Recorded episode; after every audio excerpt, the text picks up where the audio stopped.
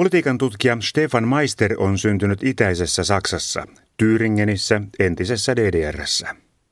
Hän oppi kaikkien DDR-nuorten tavoin jo koulussa venäjän kielen, samoin kuin muun muassa Saksan liittokansleri Angela Merkel.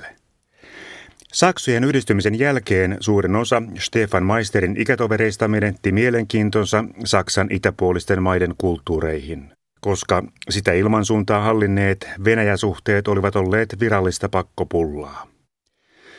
Politiikan tutkijaksi päätynyt Meister oli kuitenkin viehättynyt muutoksesta.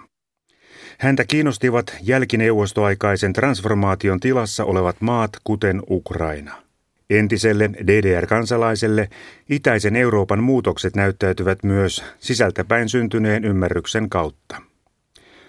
Stefan Meister työskentelee Venäjän sekä Itä-Euroopan asiantuntijana Saksan ulkopoliittisessa yhdistyksessä. Deutsche Gesellschaft für Auswärtige Politik toimii myös Saksan ulkoministeriön ja liittokanslerin viraston virallisena neuvonantajana. Venäjän Ukrainan kriisi on nostanut pinnalle kysymyksen siitä, tarvitseeko Saksa nyt kokonaan uuden idän suhteiden ja Venäjä-politiikan. Kyllä, ehdottomasti. Saksan Venäjä-politiikka on 20 viime vuoden aikana epäonnistunut. Se on myös ilmiselvästi epäonnistunut Venäjä-Ukraina-kriisin yhteydessä. Mutta pieleen mentiin jo sitä ennen. Modernisointikumppanuuden peruskonsepti, millä yhdistettiin taloudellinen yhteistyö Saksan kanssa siitä seuraaviin poliittisiin uudistuksiin Venäjällä, ei toimi presidentti Vladimir Putinin järjestelmän kanssa. Putinin luoma systeemi on immuuni kaikenlaista modernisointia ja poliittista muutosta vastaan ja sitä kautta tämä yhteistoiminnalle rakentuvan Venäjäpolitiikan lähtökohta tuhoutui viimeistään presidentti Dimitri Medvedevin kauden päättyessä vuonna 2012. Nyt on kysymys siitä, miten Saksa löytää realistisen ulkopolitiikan, joka vastaa maan tämän hetken roolia maailmassa, Euroopassa sekä suhteessa Venäjään. Saksassa kysytään, mikä on ylipäätään mahdollista Putin-systeemin kanssa ja millainen ulkopolitiikka on tarpeen Saksan itäpuolisissa naapurimaissa. Miten Saksan uusi Venäjäpolitiikka on määriteltävissä? Ei se olekaan. Se on vasta syntymässä. Tähän astisten oletusten tarkistaminen on vielä kesken. Samaan aikaan olemme keskellä syvää kriisiä Ukrainan ja Venäjän kanssa. Nyt täytyy kaikki tähän asti oletetut tosiseikat ja tiedot testata ja tarkistaa. Joka tapauksessa ensimmäiset näkyvissä olevat uuden ulkopolitiikan elementit koskevat satsauksia Venäjällä toimiviin uusiin ryhmiin. Saksan ei siis pidä tähdätä ulkopolitiikkaansa ainoastaan Venäjän valtiolliseen eliittiin, mikä on vanha saksalainen asetelma. Täytyy siis panostaa aikaisempaa paljon laajemmin kansalaisyhteiskunnan ja talouden eri ryhmiin kuin tähän asti. Ja luulen, että se vanha oletus, jonka mukaan kunhan ulkopolitiikassa huomioidaan ensin Venäjä ja tällä katetaan koko itäisen Euroopan ja Euraasian alue, on vanhentunut. Se täytyy tarkistaa ja määritellä uudelleen. Venäjän ystävänä tunnetun Saksan liittokansleri Gerhard Schröderin aikana oli kaikki vielä kunnossa, vai kuinka?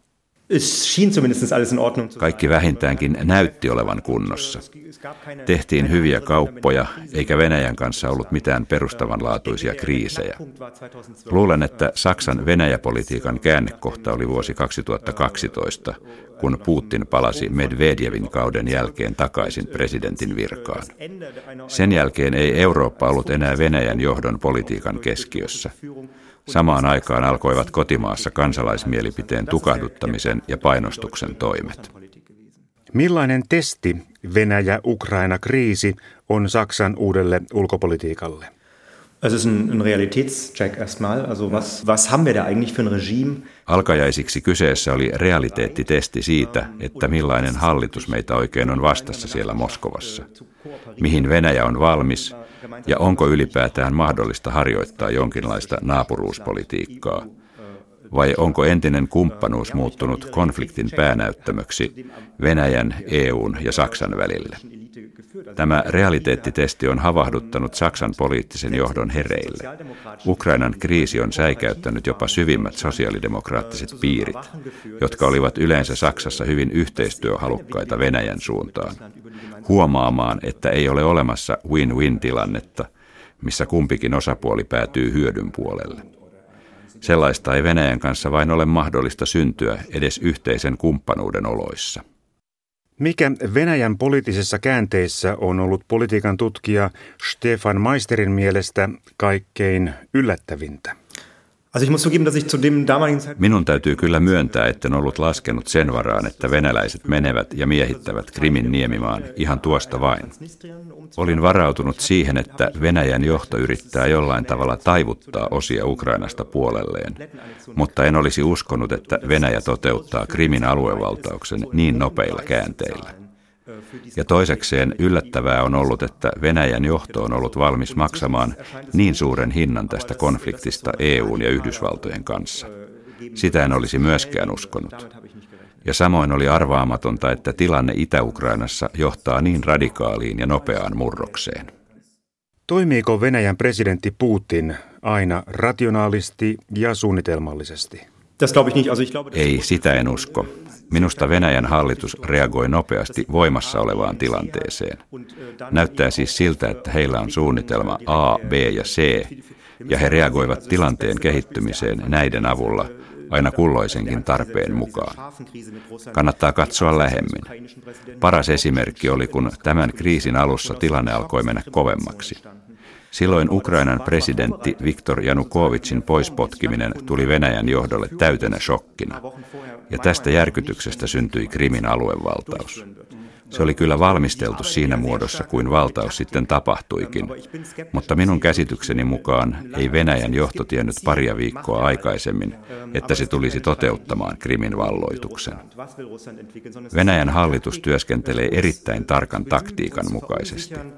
On olemassa siis selvä tavoite, vallan hankkiminen ja sen säilyttäminen. Mutta ei ole strategiaa siitä, mihin Venäjä todella haluaa tai millaiseksi Venäjä haluaa kehittyä. Venäjällä on runsaasti taktiikkaa, jonka mukaan meille valehdellaan ja lisätään epävarmuutta muissa maissa.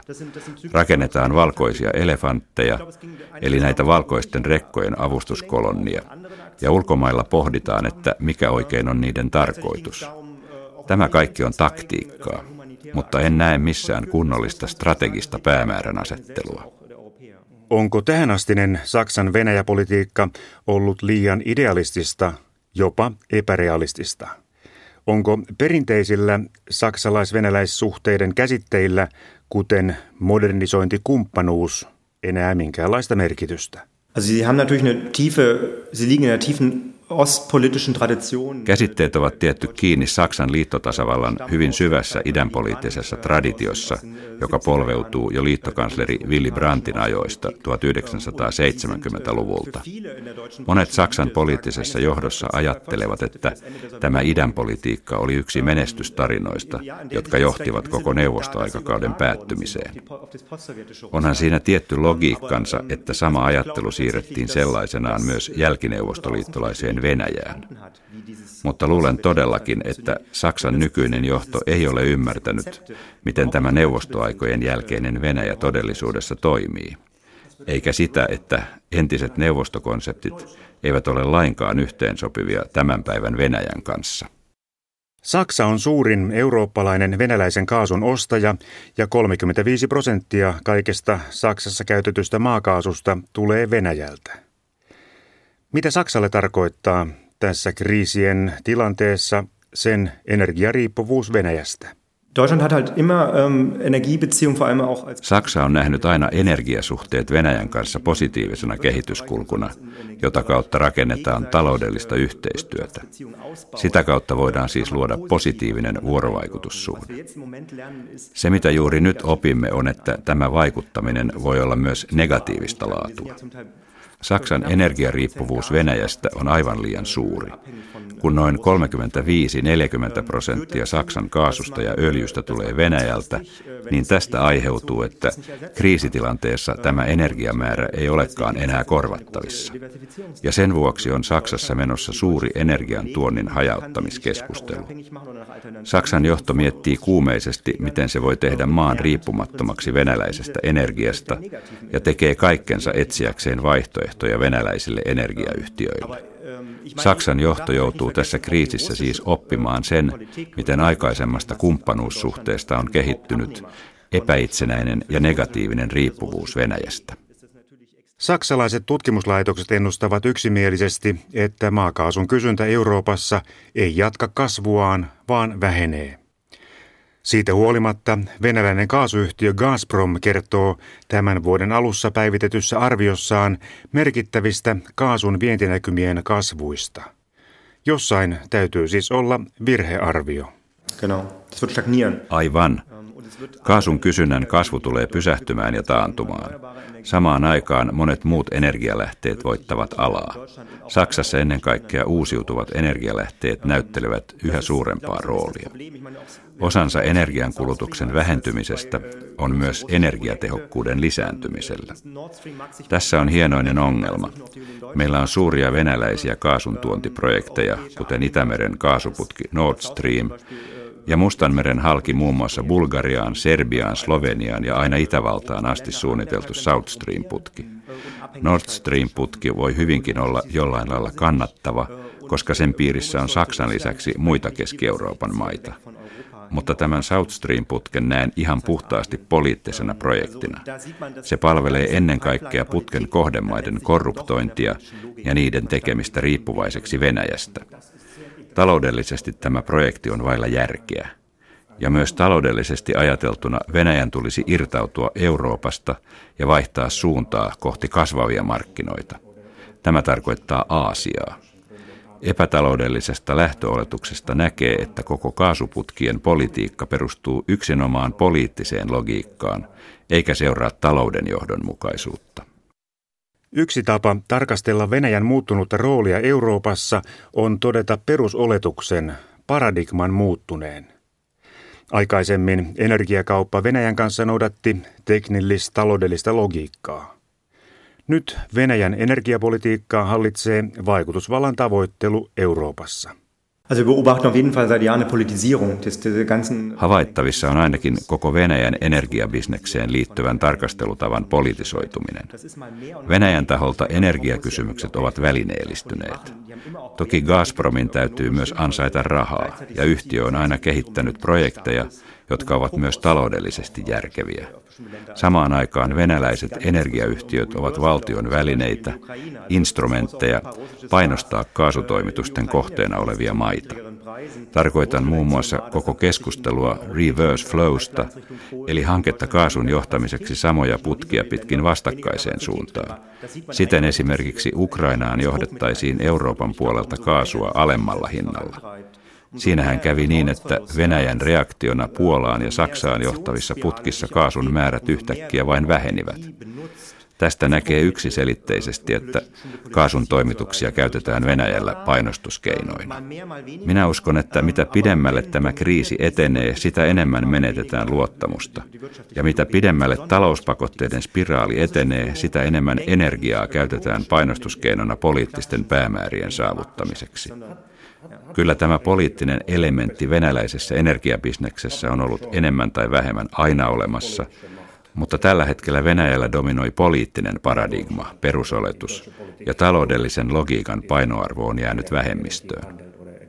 Venäjän johto ei vain ajattele taloudellisesti käsitteen klassisessa merkityksessä, siis markkinatalouden termien mukaan.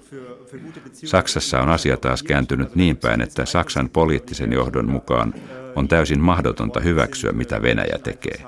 Ja saksalaisen talouden täytyy tässä pakotekeskustelussa vain hyväksyä tilanne. Nyt Saksassa politiikka on asettunut Venäjän suhteissa etunenään ja talous saa luvan seurata perässä. Tässä on siis niin ikään tapahtunut aikaisempaan verrattuna perustavanlaatuinen muutos.